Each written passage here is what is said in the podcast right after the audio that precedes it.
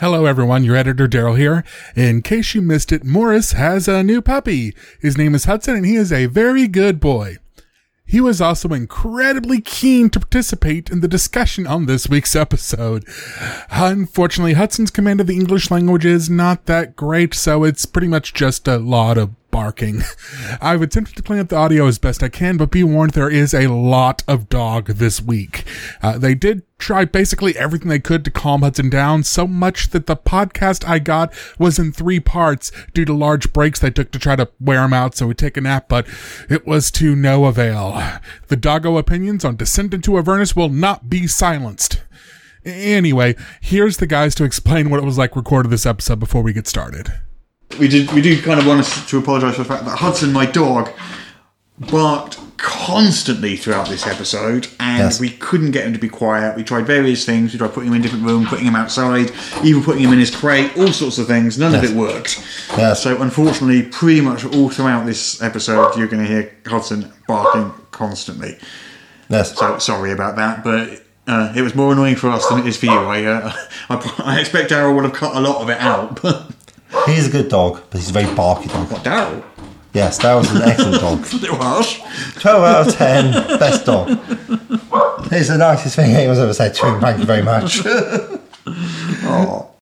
This podcast is sponsored by Quickshot's Crossbow Delicatessen. Deli- delicatessen? Are they sure about that name? Nah. Well, if you need a repeating crossbow, a ballista, Bumblebee Mark II hand crossbow, the one that has quite a sting, collapsible spike thrower, dart gun, or even an enchanted fire shooting crossbow or an icicle launcher, Quickshot's vast warehouse of more than two dozen crossbows will keep your enemies in the firing line. I see what they did there. Very droll. All the tabletop role playing news. We aim to amuse and we aim to enthuse. And Morris is unofficial tabletop RPG. Hello, hello, hello, and welcome to Morris's unofficial tabletop RPG talk. I am Morris, aka Russ, or Russ, aka Morris, and with me, back from his trip to Peru, is. Peter Coffey from the Southampton Guild of Roleplayers. Welcome back, Peter. Ah, Russ, hello, delighted to be here. You've been to Peru. I have, it was awesome. Did- You enjoyed it? Yes, it was great. Did you see any uh, bears? I didn't see any of the spectacled bears. No, nor- hat, none with hats and marmalade sandwiches. no hats, none with marmalade sandwiches. I did discover two exciting types of marmalade. Oh, Yes, uh, chocolate marmalade and orange marmalade. Uh, not orange. That's normal soft Yes. marmalade. Banana marmalade. chocolate Marmalade. marmalade. Yeah, marmalada chocolada. I was like, okay, that's weird. Was it nice? Oh, it's vaguely chocolatey and much like marmalade. So it's sort of like eating a Terry's chocolate orange, but Yeah, okay. in marmalade form. Fair enough. Yeah, yeah. It was, it was all quite good, really. Yeah. Yeah. I think my most interesting was a mango and chocolate spread. So it's like Nutella if it was made with things I liked. I've never actually had that. it's sort of an oily Yeah. chocolate that's hazelnut um, Kind of why I thing. haven't had it. I just take one look at it.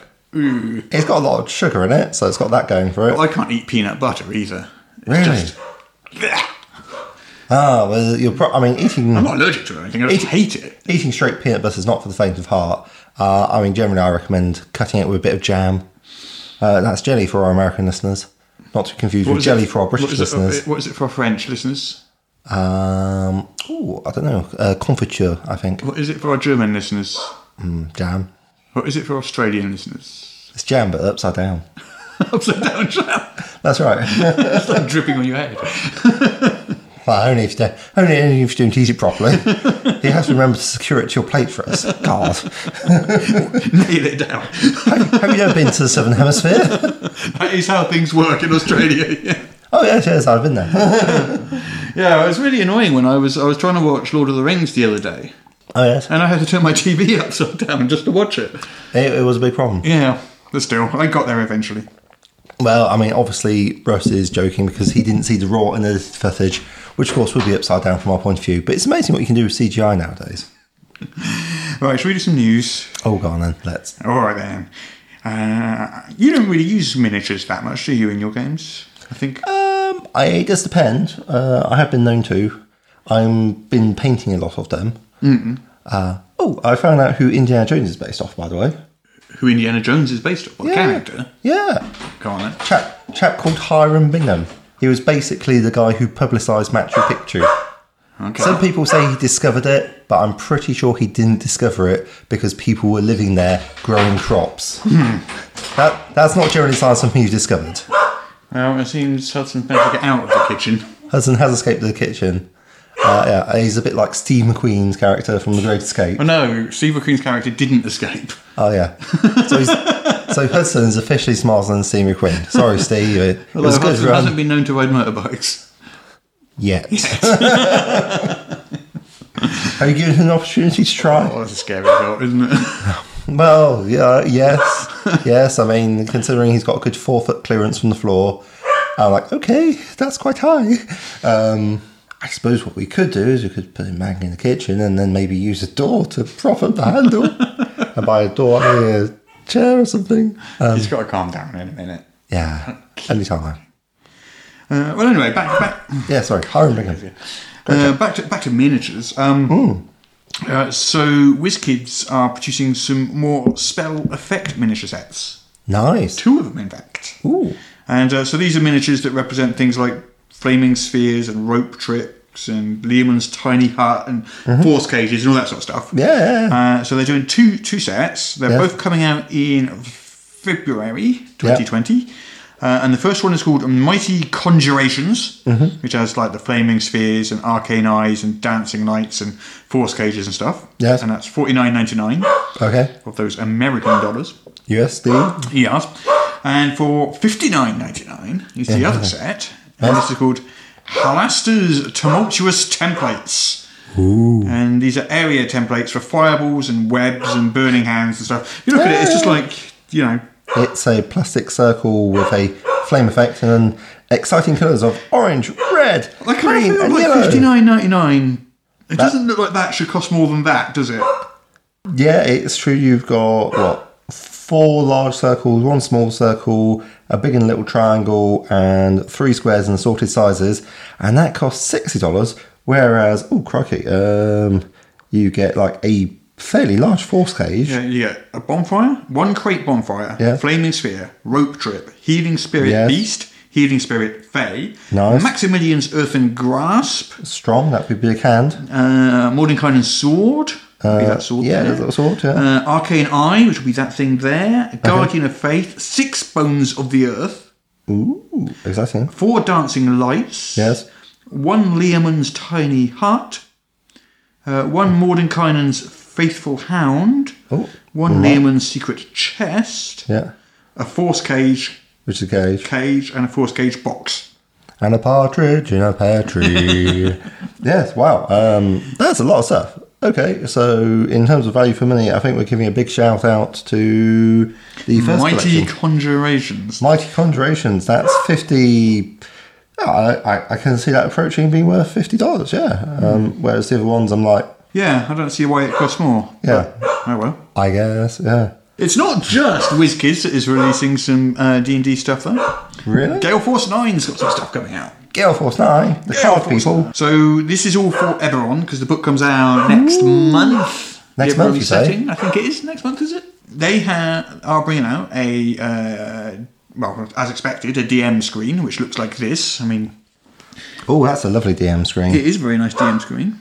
Uh, well, well it's, it's not an entire diorama on its own, which I'm a little bit disappointed by, I won't lie. But on the other hand, the centre part. Oh, crack it looks like. I don't know, goblins, gnolls. Oh, that's uh, people jumping onto an airship. I remember that. That's pretty awesome.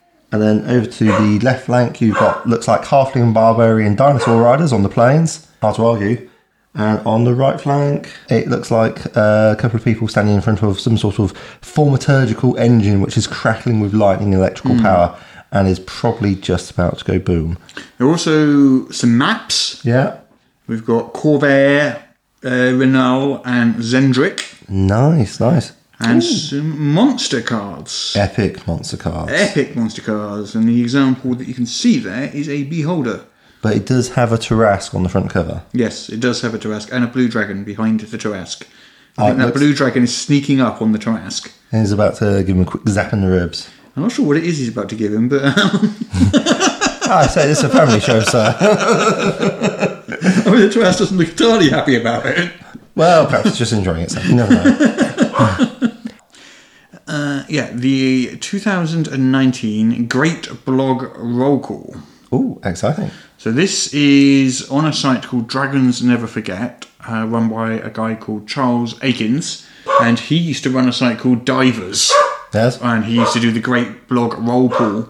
Roll pool, roll call Yes. on that site, and basically what he would do is he would list every single blog he could find, D and D blog he could find, Mm-hmm. or RPG blog he could find, and we're talking, you know, you should be like four to six hundred of them Yep. and just uh, list them all in alphabetical order with a little sort of, you know, short review of them Okay. and a note on how often they're updated. Okay. I mean, it's, it's generally, a, a- you know, it's a positive thing. so It's not a review Yeah. so much. It's uh, a, So, so he's like going over all the various RPG related blogs, you say? yeah, yeah, okay. And yeah. there's just t- there's tons Oh, and wow. tons and tons of them. And it's, you know, if you're looking for some RPG related blogs to follow on the net, this list is a really, really good place to start. Yeah. And I'm just scrolling down to find what he's written about my site. Ooh. There we go.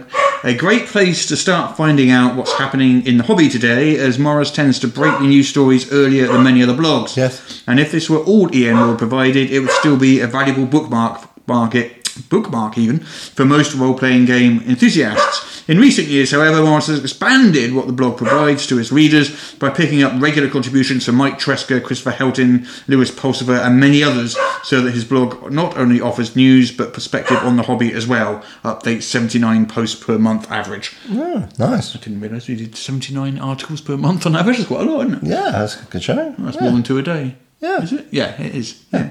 So uh, uh, over to a day, sometimes three, sometimes two. So yeah, there's um yeah, it's a list of like 400, 600, I don't know how many um, blogs here. And of course, he's missed out on the most important thing, which is that you do uh, podcasts of the blog as well. Do I? Yes, Russ. Show what these microphones are. No, no. This is not the conversation you're looking for. Move along. Are you recording me without my consent? Yeah, sure. Something like that. Putting it on the internet for all to hear. No, that would be awfully embarrassing if we did that. we sound like a complete pair of wallies. Okay, what else do we have in the news? Uh, the One Ring second edition, which is coming out soon. Exciting. There is a rather nice map.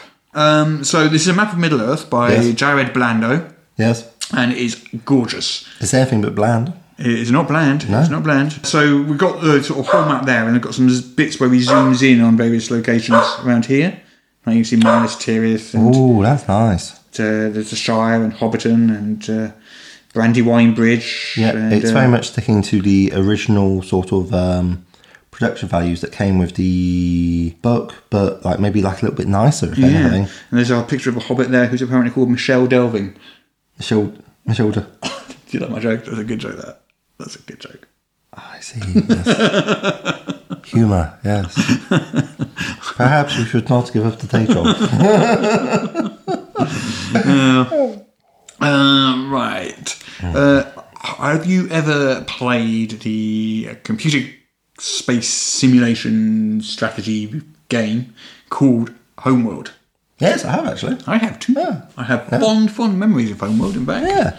Very much enjoyed that game. Well, um, a company has acquired the license and is producing the official RPG. Exciting. I'm going to give you one guess. Which company is it that has done this? Could it be Modifius? Shocker. Who could have suspected? Modifius are in fact going to be producing the official Homeworld RPG. Ah, good for them. At least we know they'll make a decent job of it. Yeah, it's going to use their 2D20 system. Yes. Um, I don't know much else. There's, there's basically one press release has gone out, and that's all the information there is at all so far. So Yeah. Why not? Yeah. Oh, I'm guessing it's coming out sometime next year. I Oh, sure look forward to that. They've done a number of other sci-fi games, so Yeah. it's got a track record. Well, they did um, Star Trek. Yeah, that's true. And some other games I can't remember, which were quite fun. I remember being a, I remember doing a super high altitude low opening drop into a planet. That was a that was a laugh. That's not the only map. Not the only map. There's another map, Another map. and this is of Judge Dredd's Cursed Earth. Really? Yes, and this is Yeah. going to be a two-page spread in the upcoming The Cursed Earth Adventure supplement. Yep. Yep. which is available for pre order already. Yes. And it's a nice, big, gorgeous, full colour map. Oh, that do does I- sound exciting. How do I close that? Okay. There. We, oh, there we go. Ah. Okay. If I done it sideways. Oh. Uh, so there we go. Um. Hmm. Oh, that is quite big. What? Every time someone sees it, they always go, "Why is Ro- Mount Rushmore over there? It's in the wrong place." Okay. But there is actually a story reason for it. The judges moved it. Of course. Uh, It's also, so- also in Mega City One, you'll also find the White Cliffs of Dover. Well, they were looking after those. It was important. Yes. Yeah. Um, Yeah. okay, so you've got Mega City 1 on the on the East Coast and Mega City 2 on the West Coast. And Texas City down there in Texas. Ah, of course. And then you've got the Cursed Earth in between.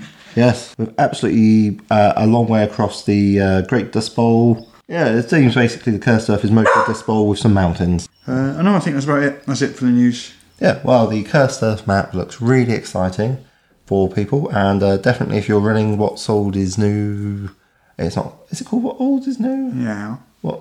Um, Judge Dredd in the world of 2000 AD. If you're doing that using any sort of system, but especially what's old is new, we can definitely recommend But the that. thing map. of that cursed Earth map, though, is uh, we were doing our research to make it, Yes. and we were trying to look for previous examples of cursed Earth maps. Yes.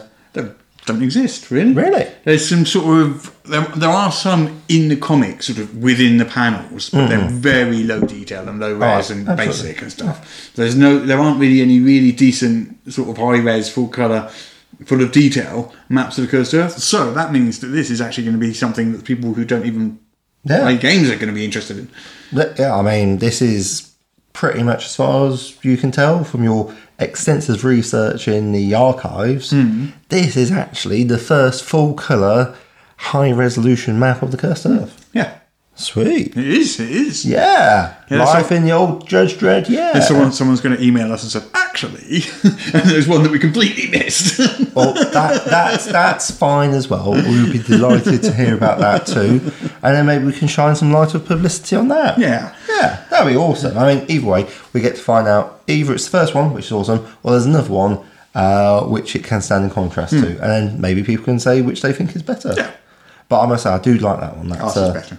Ours is better than this, Nah. hypo- this hypothetical non-existent other one. Yeah, yeah, yeah. no, bro, I, I'm, I'm, I'm sure that I'm sure there's some stuff, but you know, if you do have a cursed earth map, we'd love to see it because it makes excellent podcast material. There was one last thing. uh, Yes? there's another unearthed arcana. Damn straight there is. These have been coming out like every seven minutes or something. But It's pretty good. they're, Um, they're hammering them out. Yes, yes. Um, well, I, I must say they do tend to get a lot of people very excited and so forth. They do. Yes. They do. Uh, so this one is uh, three classes get new playtest options. All of these things, these ones that they're hammering out now, are, have all pretty much been um, subclasses, haven't they? The last three or four of them, I Yes. think. So in this one, we got a uh, fighter gets the rune knight. Yes, Uh, the ranger gets uh, the swarm keeper. bees, Bees. bees. And the rogue gets the revived.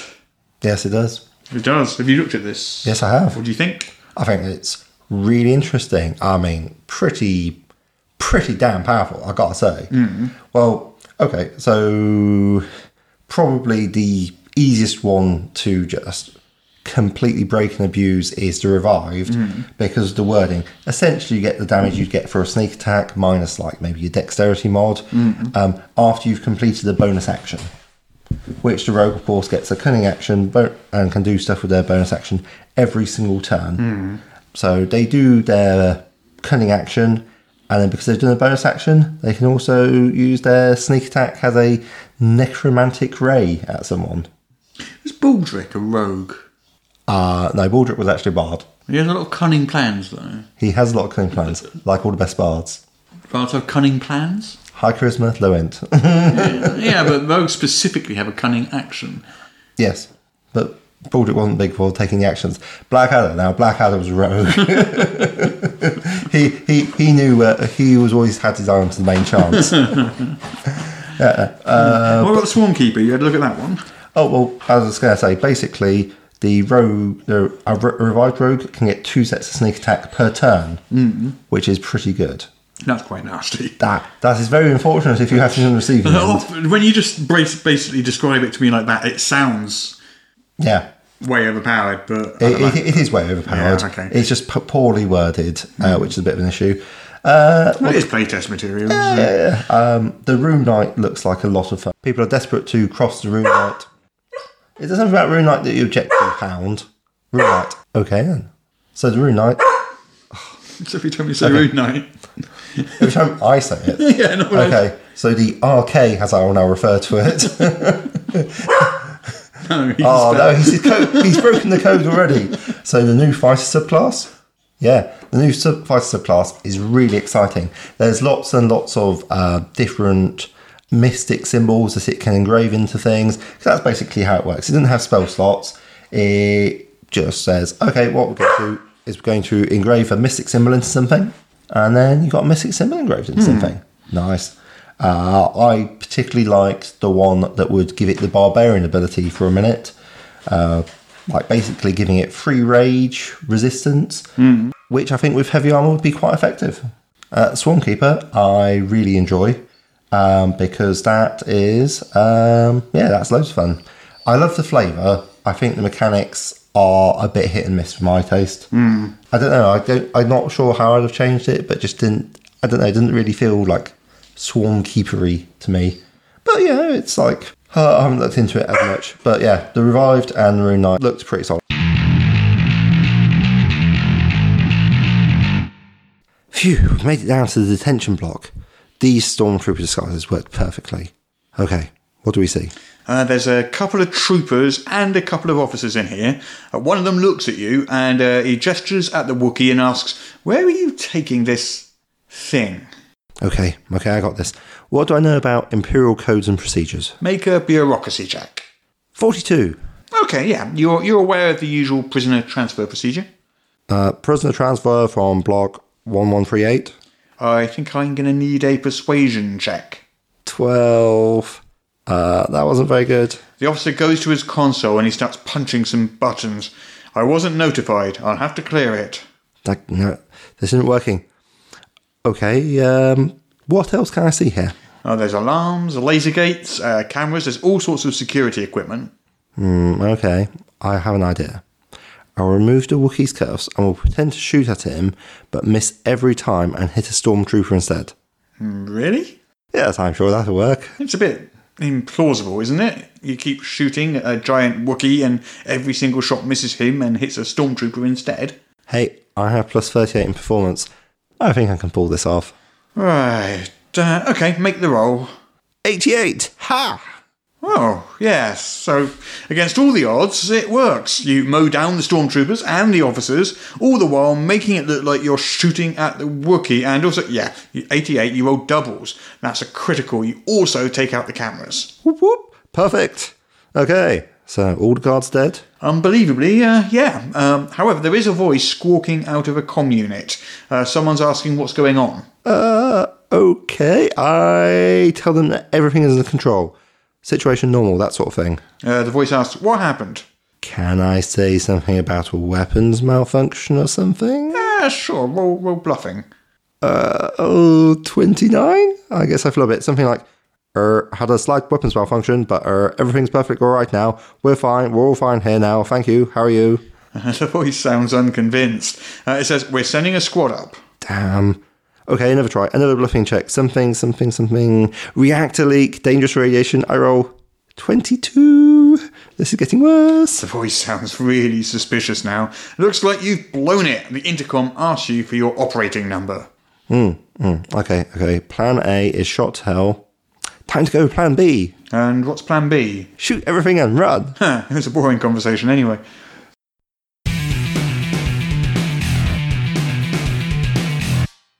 Hello, everybody. Uh, thank you so much for listening to our podcast. We just wanted to mention our Patreon. Peter, are you familiar with our Patreon? Oh, is it uh, patreon.com slash Morris? Yes. Um, M-O-R-R-U-S?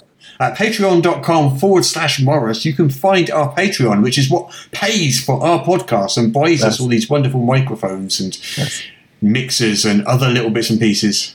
And wires. So many wires. and all these wires. Uh, we have a load of wonderful Patreon backers at the moment, and Yes. those backers get We cherish you all. Yes, we do cherish them very much. And those backers get bonus content every single week, just as a thank you for uh, for backing our Patreon. And because they're so awesome and so quick off the mark, they also get to like talk to us in our Discord channel, which is pretty good. And we sometimes even deign to answer that. Um, but even more importantly, when we have guests coming onto the show, they have the opportunity to ask questions of those guests, um, and then we will pass on the questions that we think we our guests will answer. So please, if you do enjoy the podcast, head on over to patreon.com forward slash Morris. Link will be in the show notes. Yes. And support us, even with just a dollar a month. Every little, every little bit helps.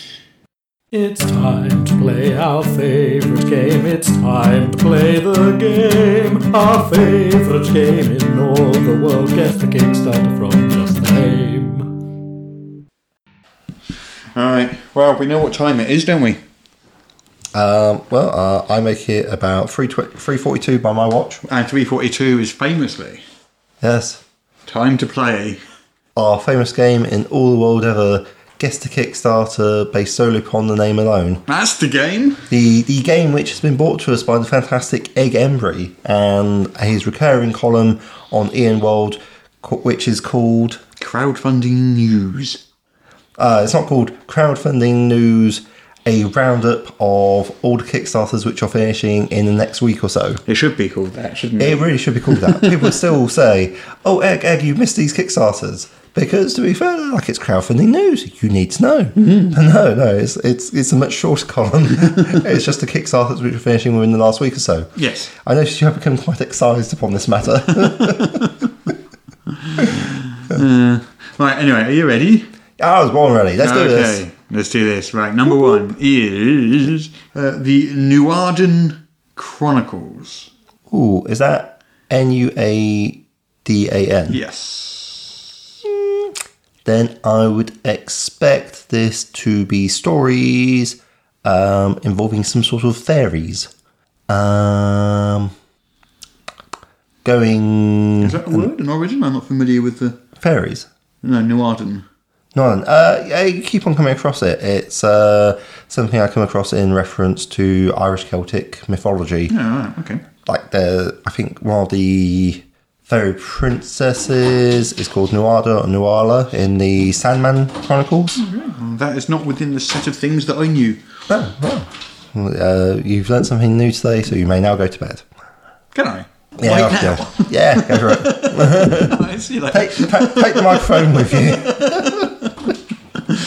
I will just commence the rest of the podcast by a combination of shouting. It will be fine. Okay. Um, well, what this is is an Okay. Oh. electro fantasy tabletop RPG. Okay, fair enough. It's set in the post post apocalyptic world of Nuada, okay. uh, a place of uh, ephemeral magic, electric powered steam tech, ancient ruins, and dark secrets, using a modified D100 system. So you've had the post apocalypse, but now it's got better. Yeah, Fair enough. I guess. No, fair enough. Do you have an interesting subtitle?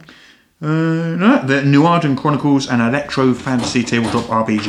Oh well, the electro fantasy would help. I'm hoping there would be elves in it, but It or doesn't fairies. specifically say whether or not there are, but it wouldn't surprise me. ah, you can't go on about getting elves in your tabletop RPGs. Mm-hmm. You know, Yeah, so you didn't get that one, unfortunately. sad times, sad times. Sad times. One sad more for good times. luck? One more for good luck. All right Yeah. then. Okay, let me find one that looks interesting. So I'm not going to give you a complete guide to nautical campaigns because that seems a little obvious. I imagine it has something to do with ships. How about Visigoths versus Morgoths? Oh, that's a name to conjure with. Um, I wouldn't describe it as being a particularly po-faced example of fantasy. So I guess in the best traditions of Bill and Ted's Excellent Adventure, there's been some sort of time traveling shenanigans, and you have a vaguely comedic setting where Visigoths have turned up at a mall and are engaged in epic conflict, maybe even romance with Morgoths, and they're just like trying to outgoff each other in a dreadful tumult of blackness, despair, and um, pointy hats. and I'm going to go out on a limb here and say it's probably got like some sort of storytelling system powering it. Maybe powered by the apocalypse. It's always a always, always a safe bet, or maybe it's even got an original system, uh, but something along those lines. Um, Yeah, and it'll have fair amount of spontaneously generated uh, plot hits focusing more on interplayer shenanigans rather than anything else. How about that? You're not a million miles away. Uh, oh. it's, it's a, Is that it's, the art a, there? it's, a, it's a g- a weird 90s mall setting. Oh, okay, yeah. Uh, so it's um yeah so you, you you said bill and ted Yes. and that is one of the inspirations along with the craft empire records and clueless Woohoo!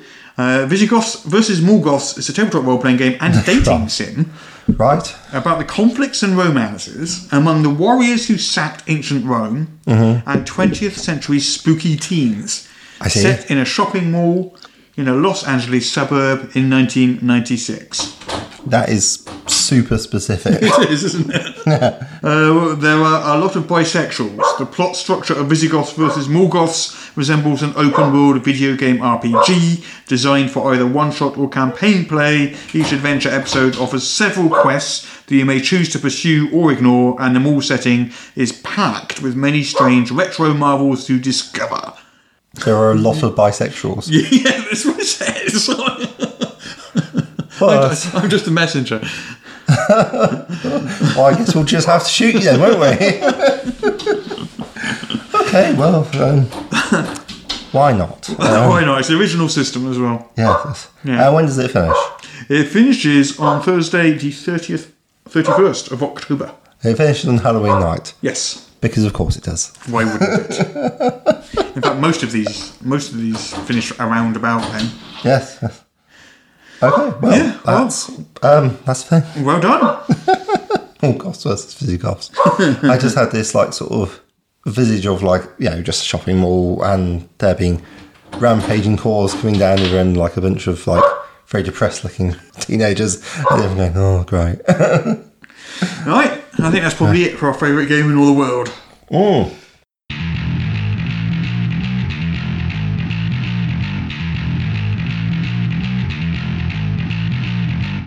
Does that mean we should move on to the topic of the week? Oh, We could do Yes. Descent. Oh yeah, that's quite a good game. yes. I enjoyed the film. Descent It's a into, great board game. Descent into Avernus. Oh, Descent into Avernus. Oh, that is that is actually more relevant to what we're talking about. This came out about a month ago, Yes.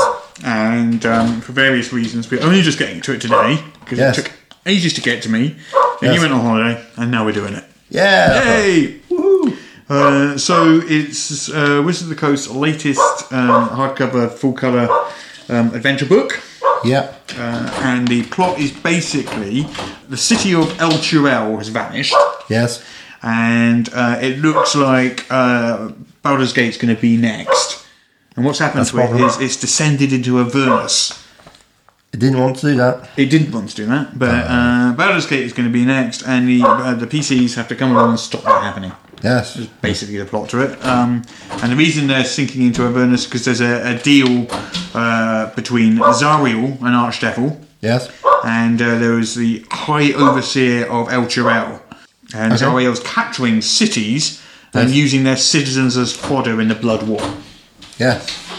Um, which seems like the sort of thing an archdevil would do, as Well, yeah, it's like yeah, yeah, basic archdevil plot one hundred and one. Yeah. far as an archdevil, I'd do that. Yeah, yeah. It's like pretty much in the job description, really. So we've got the book here. Um, we both got a copy of the book. Look, Uh, We both That was were. on. Thanks to the uh, kind courtesy of Lee Donovan, our devoted listeners, Yeah. uh, we have ourselves a nice. We I, he's lent me his personal copy of Descent into Avernus. And I've got my own copy here. Yeah, so it's like yeah, it's In a, fact, we've got a poster map, which you can pull out, which I haven't pulled out with mine. yes, yes. I, am not going to pull out he hasn't these. pulled out his either. Yeah, has he? yeah. Uh, but it's the same image that we've seen before. I Yeah, think. yeah. So Uh, at got- least on one. Oh no, I, it's, I think I think it's got like a double thing. You got double sided. I'm trying to look at it without pulling it. out. yeah. I suppose I should put it on. It is mine. I suppose I can pull it out. I just kind of don't It want looks to. like you've got a sort of a city which is sort of chained with big pegs to the ground, which I realise is unusual. Um, and there's a slightly redundant Is that curtain. not wall. how you keep your cities from escaping? They generally don't float off, they stay where I put them. They're much better behaved. Maybe you just need to train your cities better, Russ. It's what I'm saying. My cities keep barking at me. It would drive you barking mad. Oh dear. And then opposite that we got uh, an infernal script, Yes. which is basically uh, you know just a different symbol for each letter. It's making me think of Morgoths versus Visigoths. This looks like what you put the player hand out in. It's got very elaborate, curlicued, unnecessarily spiky things, and then uh, English transliteration underneath. I think this book's got some of the best art the um, fifth edition has seen yet. Especially some of these double page spreads. There's this one here with Baldur's Gate.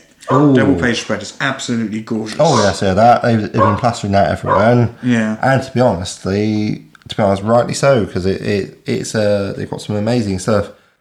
Like I realise this makes excellent podcasting material, but they have a whole appendix, Appendix F, devoted entirely to showing off uh, the concept art that they had coming in to get it all done, and it's been really really good like I'm quite a big fan of Fae and fairy tales and so forth. So I was always very pleased to see the Madcap, which is um, a murderous hell demon uh, relative of the Red Cap.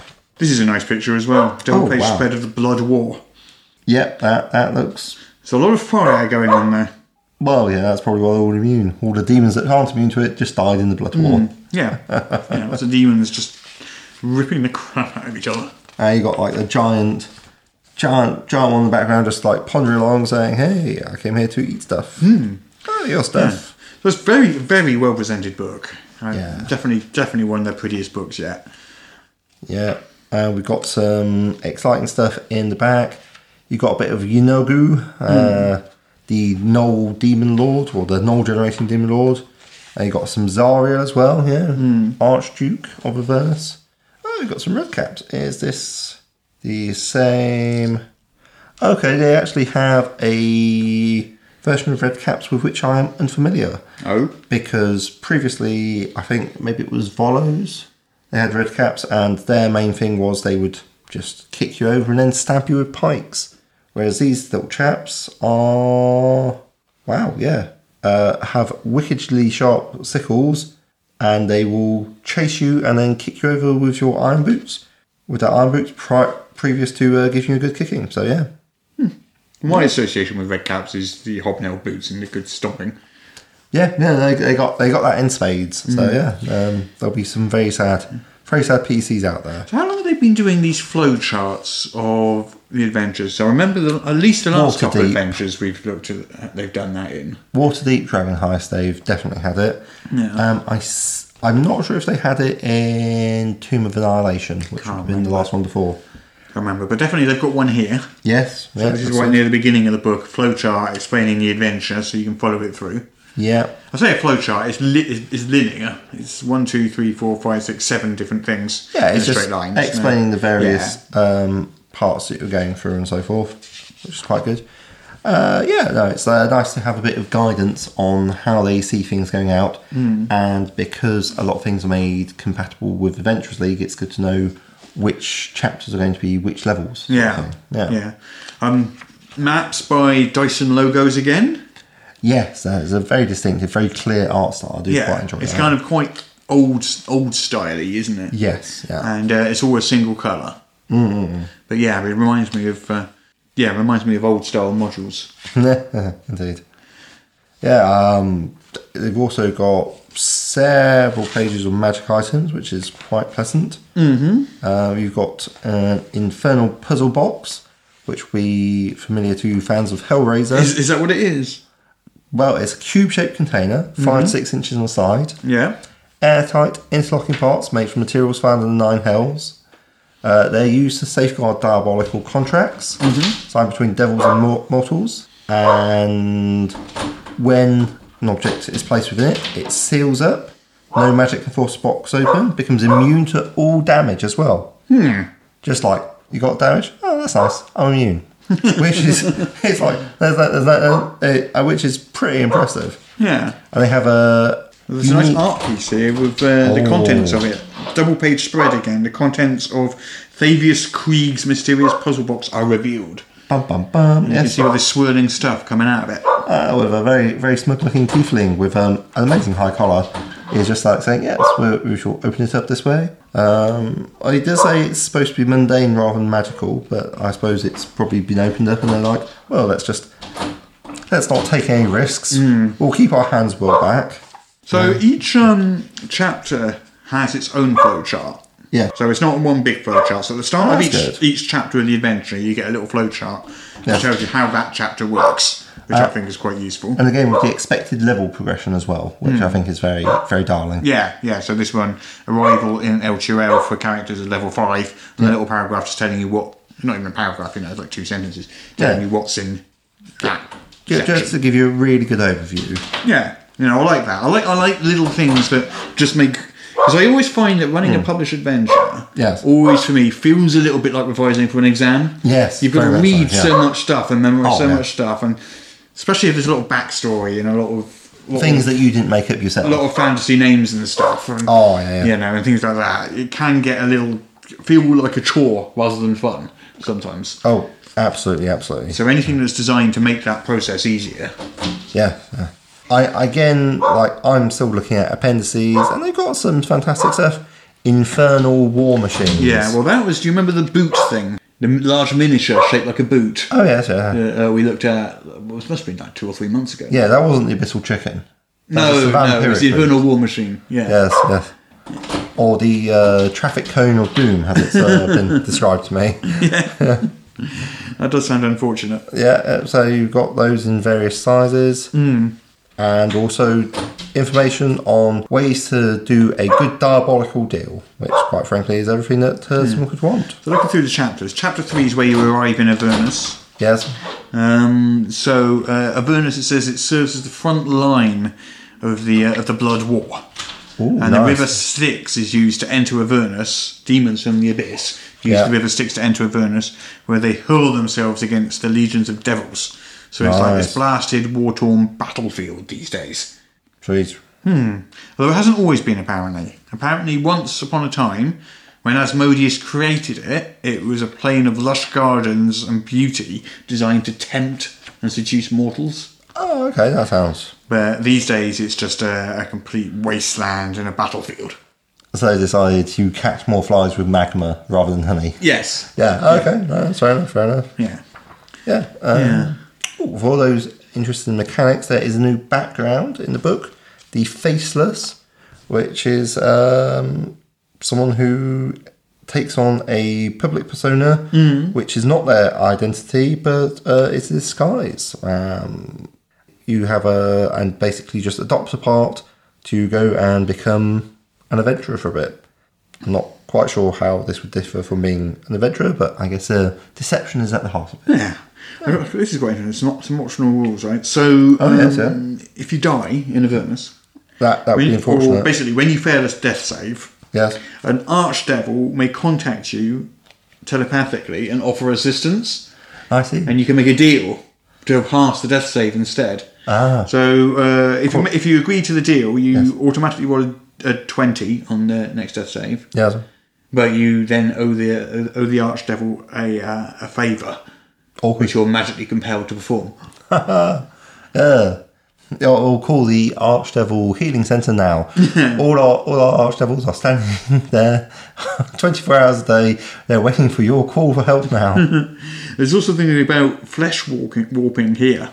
Flesh warping. Flesh warping, where you roll D100 Yes. Oh. to find out what happens to you. So say you roll 45, the target's skin becomes scabby, granting it a plus one bonus to AC, but reducing its charisma by two. Oh, nasty. I think that's if you get hit by was it demonic Ica coated weapons or Yes, something. correct. Yes. Yeah, sounds lovely. Yeah. Fair, fair save on that, my friend. And Hmm. uh, yeah, then you too can grow an exciting new tentacle in places that you did not think tentacles belonged, which is nowhere. Pretty much anywhere tentacles do not belong. No, generally speaking. I've got another double page spread here. Oh, that's lovely. That's uh, Infernal War Machine in battle, there with someone riding atop it. Ah, There's yes. flames and fire and magma everywhere. Ah, that's uh, one of the NPCs from the book. Yeah. Hmm. There's a Ryan lot of these Smith. rocks floating in the sky as well, I noticed. Well, you know, gravity's pretty much optional, and it's how they don't really uh, bother with so, so many rules sometimes. Um, And then, yeah, uh, what else have we got? They're trying to do it without actually sort of reading out the actual adventure parts and Yeah, you know what I yes. mean, and, and Yeah. to ruining the adventure. Well, I mean, what, what's your impression of the book? I like it a lot. Yes. Um, I haven't read every word, but I've looked through it.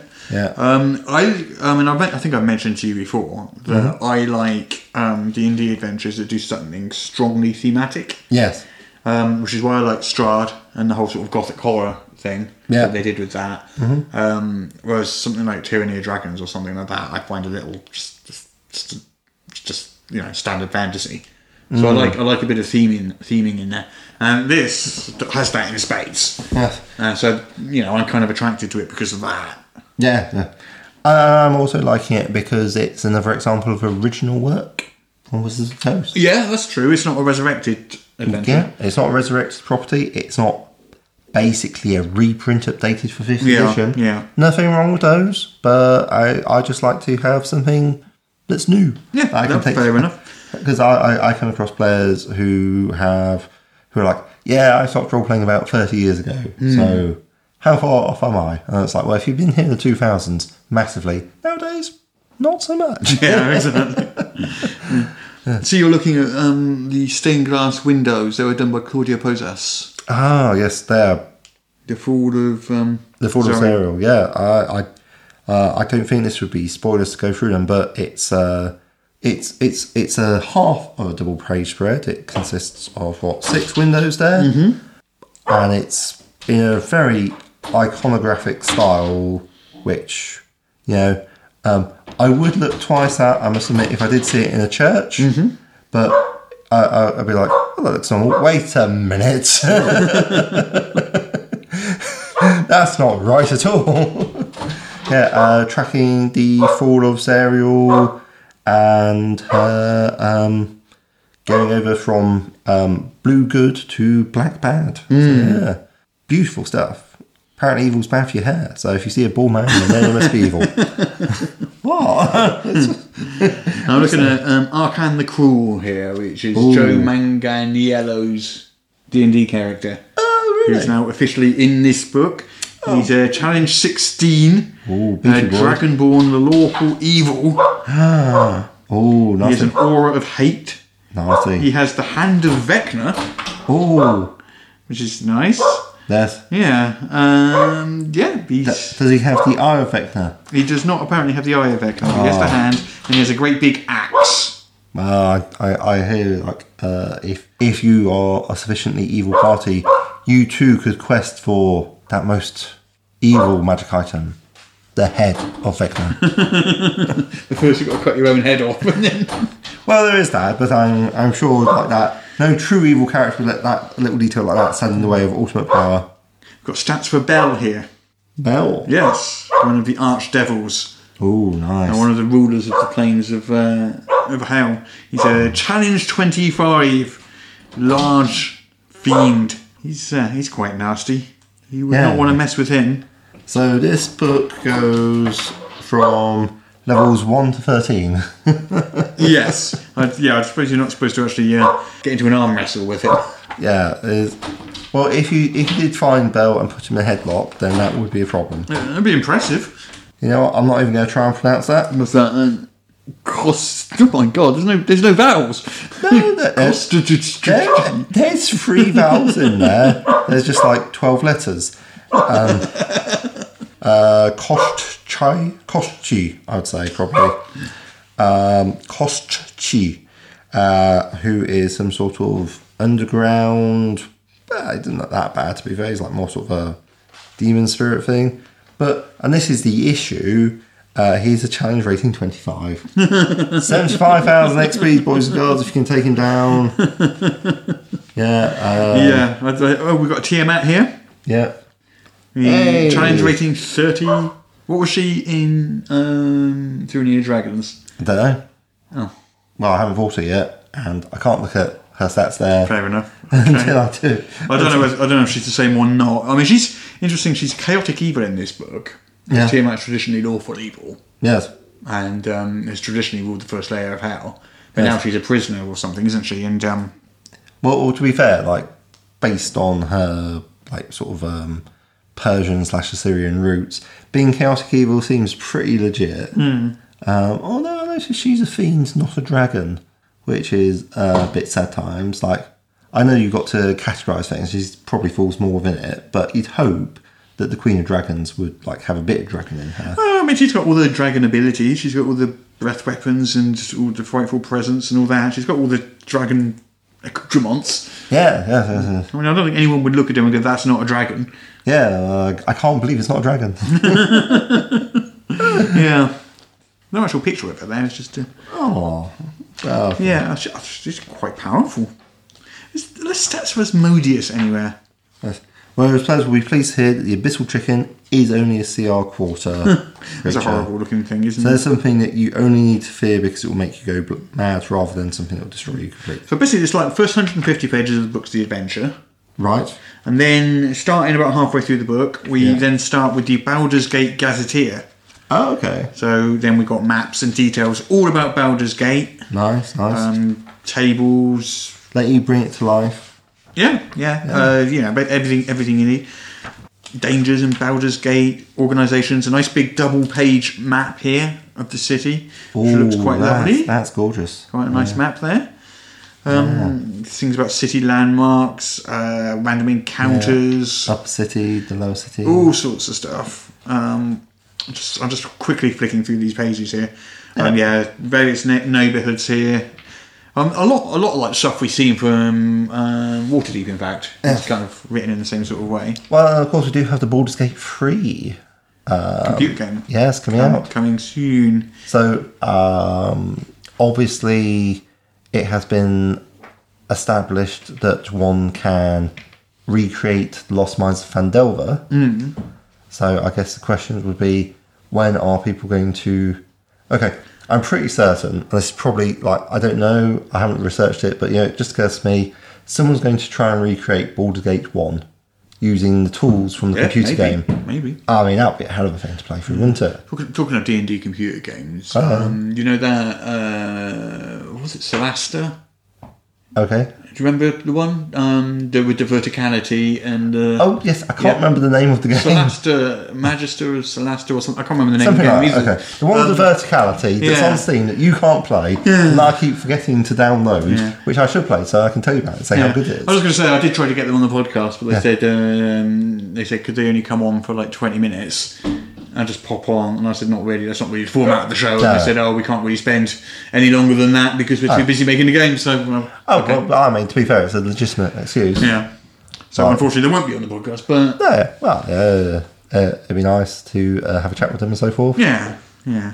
Well, they, they appeared on Shane's podcast a Oh, few lovely. weeks back. Yes. Hmm. So if you want to dig that up, you can listen to them. Yeah, Uh, I think I think I'll give the game a go first and see if it's uh, any good. yeah. Well, unfortunately, I can't because I've got a Mac. Because Ah. there's the demo. Have you played the demo? I haven't played the demo because I keep forgetting to download it Oh, from right, Steam. okay. Yeah, I Make- can't because I've got a Mac. But uh, Yeah, yeah. You're, you're, you're crippled by your inferior technology. Oh. I understand. you know, it does what I, I need it to do, but it's not great for games. Yeah, yes.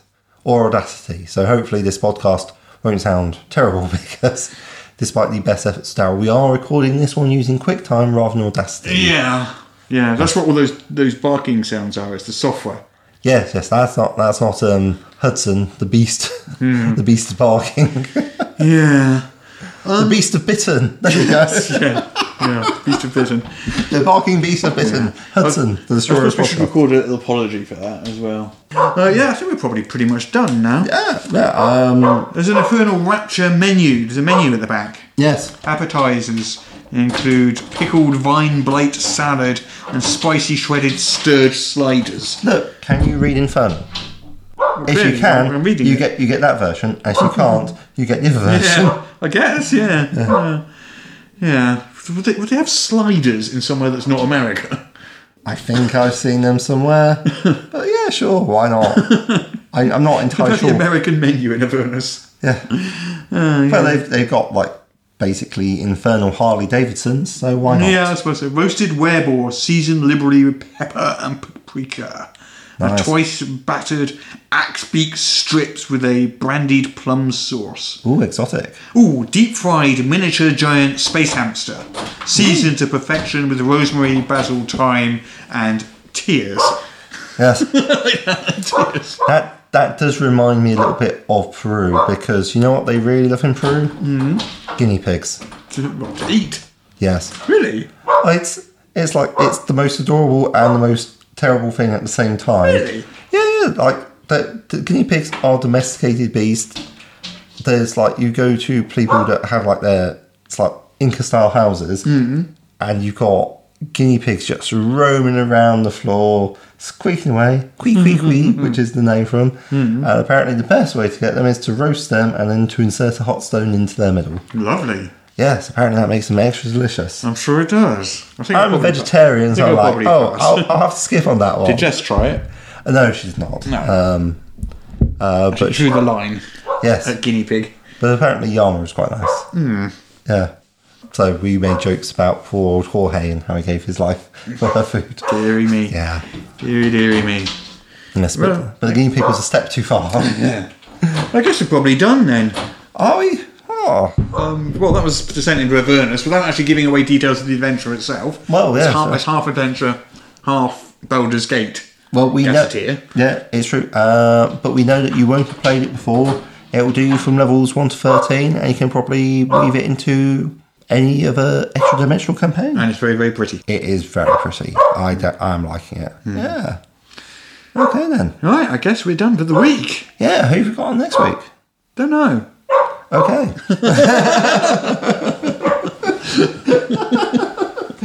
so, oh, next week is our Halloween episode. Ooh. Oh, I suppose it would be, wouldn't it? Yeah, Being yeah. Halloween next week. Yeah, yeah. Uh, yeah, okay. yeah that's a good point. Yeah. Huh. Don't think of that one. Like, how about this for an idea for a Halloween episode? Yeah. Now I've got two ideas actually. What, do you like either of these? One, we revisit the Satanic Panic of the eighties. You know when D and D was being banned and all that sort Nice. of stuff, because that's got a bit of a. Yes. Or we could look at devils and demons in D and D throughout the editions, and how they've sort of changed. Uh, yeah, that sounds like it could be a good laugh. Hmm. Do, do either of those two sort of sound more interesting to you? Um, I would probably be more interested in talking about Satanic Panic, Sure. uh, just because you know it's a it's a thing that happened, and there's lots of people going into the hobby nowadays. Who, Yeah. who were literally not alive at the time. Oh, it's decided then. Yeah. Next next week, the Yes. Satanic Panic is our Halloween episode. Oh, marvelous, marvelous! Yeah. Are you going to be dressing up with your your hooves and your little horns and What you're saying? I, I I would turn up to a podcast underdressed. well, you usually turn up undressed. So I mean, hey, I stopped doing that in I stopped doing that after summer ended, and you kept complaining. Yeah, you're like, Pete, you can't just turn up in Y fronts and a pair of flip flops. That's not acceptable. And you're like, I'll put "Oh, a yes, I fan on." um, yeah, okay, lovely. So uh, with that, with that fantastic mental image to sky you with, uh, we're all set for the Halloween episode. yeah. All right. Well, hopefully Daryl can try and make this sound not as awful as it probably does sound with all the interruptions. But it was mostly just barking. Yeah. Yeah. I'm not, I'm not sure how, how this one's going to come out, but Yes, we did the best we could in the uh, situation we found ourselves in. yes. And Hudson remains, as ever, deeply adorable. I deeply adore him right now. adorable but strangleable at the same time. It's a it's a, it's a fine line to walk. Which He's, is uh, he's quiet now. He finished. Oh, of course, yeah. yeah. He's uh, just tired himself out after two hours of constant barking. Yes. Yeah. Yeah. well, that's it for this week. Uh, until next week is goodbye from me, Russ. And Uh, goodbye from me, Peter Coffey from the Southampton Guild of Rockers. Bye bye.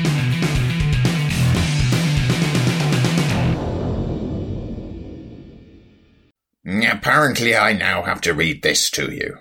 This is the official podcast of Morris's unofficial tabletop RPG news, which you can find at E enworld.org.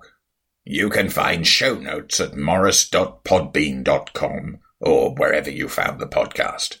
If you feel like they deserve it, you can support the show on Patreon. In return, you will receive exclusive bonus content. Just go to patreon.com slash morris. If you're interested in his babbling nonsense, you can follow at Morris on the Twitter. Send your emails to morrispodcast at gmail.com. Not all of your emails, just the ones you want us to see. Mm, that's it. I'm bored now. You can go away. Shoo, off you go. Goodbye. Get out of here.